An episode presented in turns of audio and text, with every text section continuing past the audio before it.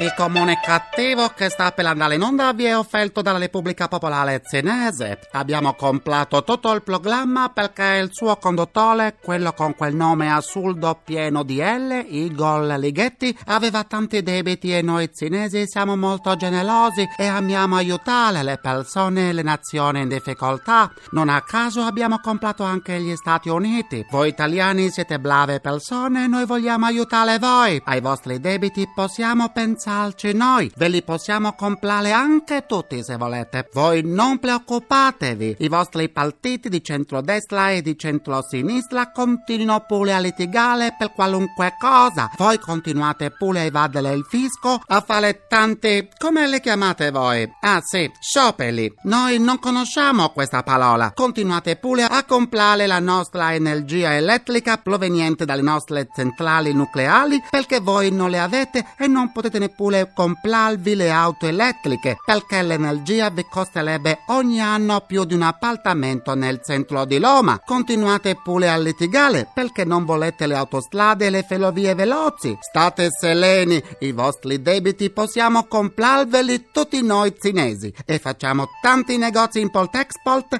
tanti ristoranti cinesi e negozi dove potrete trovare qualunque cosa, aperti 24 ore al giorno anche la domenica e festivi perché il nostro personale è più resistente del vostro personale e lavora anche 24 ore al giorno senza bisogno di riposo. La Repubblica Popolare Cinese vi augura buon ascolto del comunicativo. Abbiamo comprato anche la sigla del programma perché ci piaceva tanto, tanto, tanto. Il comunicativo.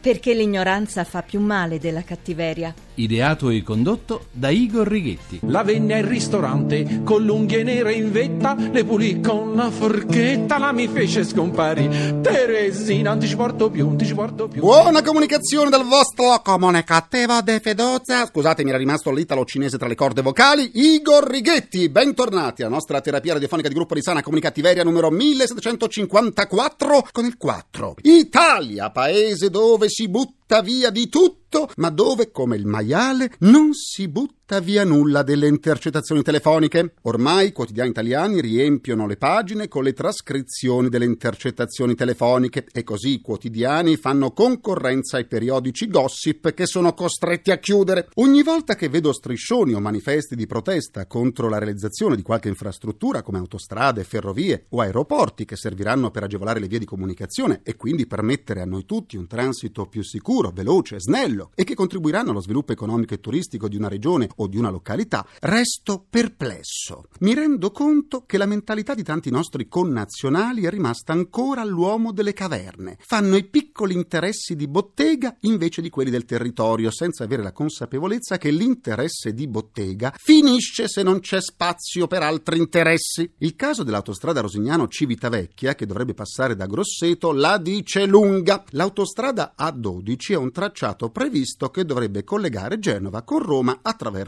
il litorale tirrenico. Sono passati vent'anni e ancora e ancora si discute. Basti pensare che la statale Aurelia è soprannominata la strada della morte da quanti incidenti mortali si sono verificati a causa della sua pericolosità e del traffico intenso, ma a quanto pare le autorità politiche della zona e molti abitanti preferiscono non ricordarlo e così l'Aurelia pullula di manifesti con la scritta no autostrada. Contro l'autostrada è scesa in campo anche la regista fiorentina Cinzia T.H. Torrini, nome d'arte di Cinzia Torrini. Il TH è una sigla scelta dalla regista all'età di 12 anni che ha un significato personale e mai svelato, la quale in una lettera al quotidiano La Nazione ha affermato annienterebbe per sempre un habitat unico. Ma senti, ma senti da quale pulpito arriva la predica? Proprio da lei, signora Torrini, che ha spacciato in modo surreale l'Argentina per Maremma quando ha girato la sua fiction Terra ribelle con cavalli e bestiame che nulla hanno in comune con quelli maremmani.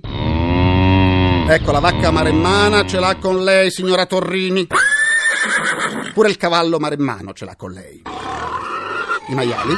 Ma i maiali che cosa c'entrano? Ah, si sono voluti far sentire per solidarietà con le vacche e i cavalli maremmani. Ho capito. Addirittura Cinzia TH Torrini ebbe il coraggio di far vedere i butteri maremmani nei saloon, di cui neanche conoscevano l'esistenza. Eppure lei sapeva bene che l'Argentina non è la Maremma, dato che sul set argentino si fece portare sei vacche sei maremmane. Più che terra ribelle, avrei chiamato la sua fiction Terra Patacca. La regista fiorentina aggiunge: Che vergogna! Cosa vogliamo lasciare ai nostri figli? Già, che cosa vogliamo lasciare ai nostri figli? La possibilità di non dover fuggire per cercare un lavoro, la possibilità di raggiungere altre città senza dover impiegare diverse ore e la possibilità di non rischiare la vita su una statale della morte. Lavoro che potranno avere soltanto grazie alle infrastrutture, dato che oggi la Maremma è lontana da tutto, da Firenze come da Roma. È isolata. Probabilmente va bene che lo sia, a lei che ci va ogni tanto per rilassarsi, così come ai tanti politici che ci si rifugiano da Roma per passare qualche giorno lontani da tutto. Ma non bisogna essere egoisti, bisogna pensare anche che in un territorio devi vivere e la Maremma ha già pagato il suo tributo di terra amara. Ma c'è anche di peggio, cari comunicativi. Noi italiani siamo campioni di ipocrisia, lo sappiamo bene. C'è quindi chi nasconde gli interessi di bottega dietro a false motivazioni ambientali. Nel terzo millennio, considerando anche il fatto che l'Italia è entrata nell'Unione Europea come paese industrializzato e non agricolo, gli italiani allergici alle infrastrutture sono avulsi dalla realtà. Ecco, sentite come sono allergici alle infrastrutture. Come ben sapete, sono un animalista e un ambientalista, non l'ho mai nascosto, ma non di quelli talebani. Il fanatismo ambientale mi fa venire l'orticaria più delle fragole. Tutto ciò che è estremismo sappiamo bene che non porta mai cose buone e le cronache ce lo ricordano ogni giorno. Non a caso il fanatismo ambientale ha portato alla nascita della categoria degli ecosozzoni, di coloro cioè che si fanno la doccia una volta alla settimana e che si cambiano mutande e calzini ogni 5-6 giorni per evitare di usare la lavatrice e quindi di inquinare. Eh già. Questi ecosozzoni però dimenticano che in Italia i depuratori non sono così diffusi e che in molti casi ci sono ma non funzionano. Ci sono anche gli ecosozzoni al cubo che lavano i propri indumenti una volta alla settimana senza usare detersivi, così come lavano le stoviglie soltanto con l'acqua. Conosco alcune di queste persone ma ho sempre rifiutato inviti a cena a casa loro. Capito? Eh, capito sì. Per ascoltare o scaricare le puntate in podcast andate sul sito alcomunicativo.rai.it per scambiarci un po' di sane comunicattiverie. Vi aspetto sulla pagina Facebook del Comunicativo, facebook.com slash barra il comunicativo. Parliamo ora di fiction e nuove tecnologie. La televisione è in rapido e in continuo mutamento. Le nuove tecnologie portano con sé un'offerta quanto mai variegata, dall'aumento dei canali alla convergenza con cellulari e computer. In tutto questo movimento epocale, la regina di tutti i palinsesti televisivi resta la cara vecchia fiction, una volta chiamata sceneggiato. Un prodotto che ha compiuto i 22 anni. Il racconto segmentato costituisce un forte strumento di fidelizzazione del pubblico. Con l'autunno tornano nelle nostre case i cari vecchi personaggi divenuti compagni di vita per tanti di noi. E allora andiamo a parlarne con i nostri ospiti di questo pomeriggio.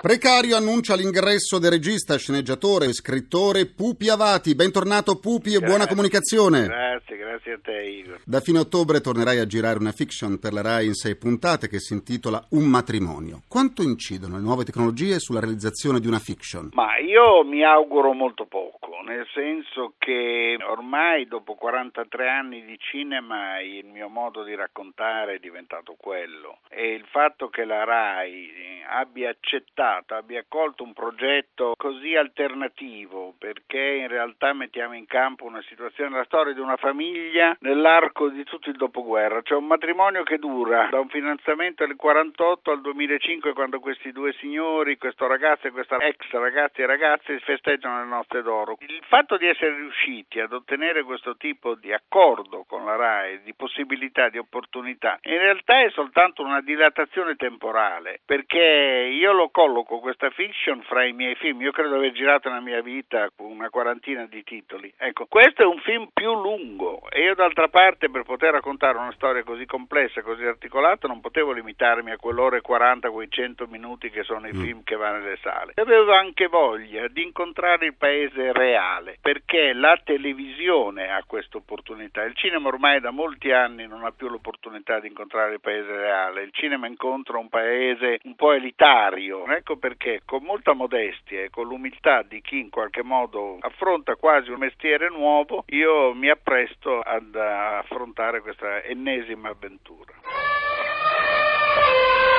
Do la mia buona comunicazione al direttore Nuovi Media della RAI e autore del volume Webland, Piero Gaffuri. Bentornato. Ciao, Igor, buona comunicazione a voi. Direttore, quali palinsesti nella TV dell'era tecnologica? Io ho ascoltato con molta attenzione quello che ha detto Piavati, che è chiaramente noto maestro e grande regista. Sono assolutamente d'accordo, nel senso che le nuove tecnologie, da un punto di vista, diciamo, l'impatto che possono dare, il tipo di ingresso che possono fare, che hanno fatto, grazie anche al fortissimo sviluppo dei, degli strumenti, di quelli che vengono chiamati in gergo device, in modo particolare l'iPad piuttosto che i tablet, è eh, quello di garantire una pluralità di mezzi di fruizione. Però eh, il prodotto eh, e la qualità del prodotto rimane al centro. Io credo che chi se ne dimentica poi alla fine eh, fa degli errori. La grossa rivoluzione che sta avvenendo e che avverrà perché questo è un processo ineluttabile è che noi abbiamo la possibilità di usufruire, di vedere questi prodotti in tanti modi e in tanti posti, in tanti luoghi, no? cioè, quindi questa moltiplicazione di mezzi di fruizione legata al territorio, quindi anche delocalizzate. Questo è un fatto estremamente importante, però poi alla fine e anzi all'inizio centrare resta la qualità del prodotto e la capacità e la bravura di chi lo fa. Pupiavati, film cinematografico e fiction televisive, linguaggi diversi? Quando incominciai tantissimi anni fa e feci televisione, realizzando tra l'altro dei grandi successi perché Jazz Band, Cinema Sì, furono degli sceneggiati, Mm. allora si definivano Certo. così, televisivi di grandissimo impatto. Ricordiamoci che, che allora non c'era la concorrenza Mm. delle televisioni commerciali, quindi, però insomma facevamo decine di milioni di spettatori,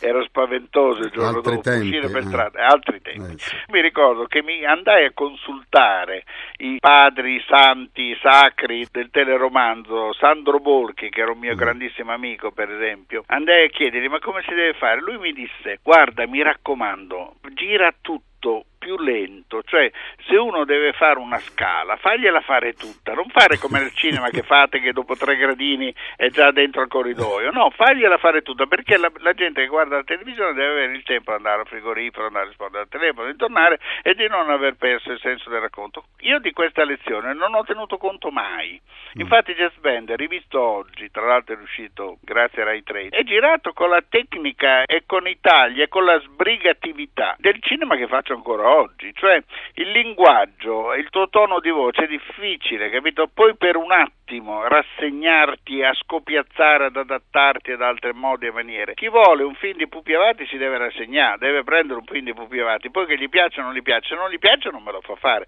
ma se me lo fa fare deve prenderlo col linguaggio di Pupi Avati. È evidente che però la partita televisiva la si gioca ahimè nei primi minuti, perché tutti sanno che questa mannaia del telecomando fa sì che se non agganci imme- immediatamente, se non fidelizzi, come dicono loro, lo- il telespettatore immediatamente lo perdi per sempre. Cambia Mentre canale. al cinema, quando uno ha speso 10 euro, Certo. 9 euro, è prigioniero, è tuo ostaggio, Sì. starà lì con te fino alla fine, anche se non gli piace, è molto difficile vedere uscire prima della fine uno spettatore. Ecco, la televisione corre questo grandissimo rischio. Piero Gaffuri, Internet ha introdotto un nuovo modo di vedere la televisione. La gestione dei contenuti digitali rappresenta un vantaggio per ogni applicazione. Ma allo spettatore quali benefici arrivano? Il fatto che lo spettatore quando gli pare i contenuti, si può organizzare come dicevi prima tu il palinsesto come vuole e quindi sarà sempre di più così. Tra l'altro anche le ultime applicazioni che sono uscite, l'ultima di Sky, quelle che adesso usciranno anche sui tablet di Rai perché a ottobre sarà disponibile Rai TV eh, su tablet, quindi consentono di fare questo e già da tempo lo consente il computer. Quindi una maggiore libertà di fruire i contenuti e di organizzare la propria fruizione, cioè di potersi rivedere programmi che sono andati in onda in televisione qualche giorno fa. Ecco, tutte queste cose sono cose che sono possibili e sono attualmente fruibili attraverso i portali dei principali network televisivi e ovviamente anche attraverso quelli di Rai. Grazie alla regista Pupi Avati, al direttore Nuovi Media della RAI Piero Gaffuri e buona comunicazione. Arrivederci, grazie. arrivederci. Siamo in chiusura, concludo anche questa seduta con il mio pensiero comunicativo. Secondo una nota rivista italiana, il presidente della Camera Gianfranco Fini si sarebbe reso colpevole di alcune irregolarità commesse come sub nelle acque nei pressi dell'isola di Giannutri. In particolare avrebbe preso in mare e portato sulla barca di un suo amico una stella marina e un grande mollusco, nonostante sia vietato sottrarli al loro ambiente naturale. Pure se marino è o non è il caso di dire che anche questa volta, anche questa volta, Fini ha toccato il fondo? Ringrazio i miei implacabili complici Vittorio Lapi, Walter Ghetti, Carla Pagliai e Massimo Curti. Un ringraziamento a Francesco Arcuri. Alla console tra i... Folletti! Tra i folletti c'è Gianni Fazio. La terapia quotidiana del comunicativo tornerà domani sempre alle 17.20 e sempre su Radio 1. Buona comunicazione dal vostro portatore sano di comunicativeria, quella sempre, Igor Righetti. Grazie a domani, buon proseguimento e sorridete! Il comunicativo. Perché l'ignoranza fa più male della cattiveria. Ideato e condotto da Igor Righetti.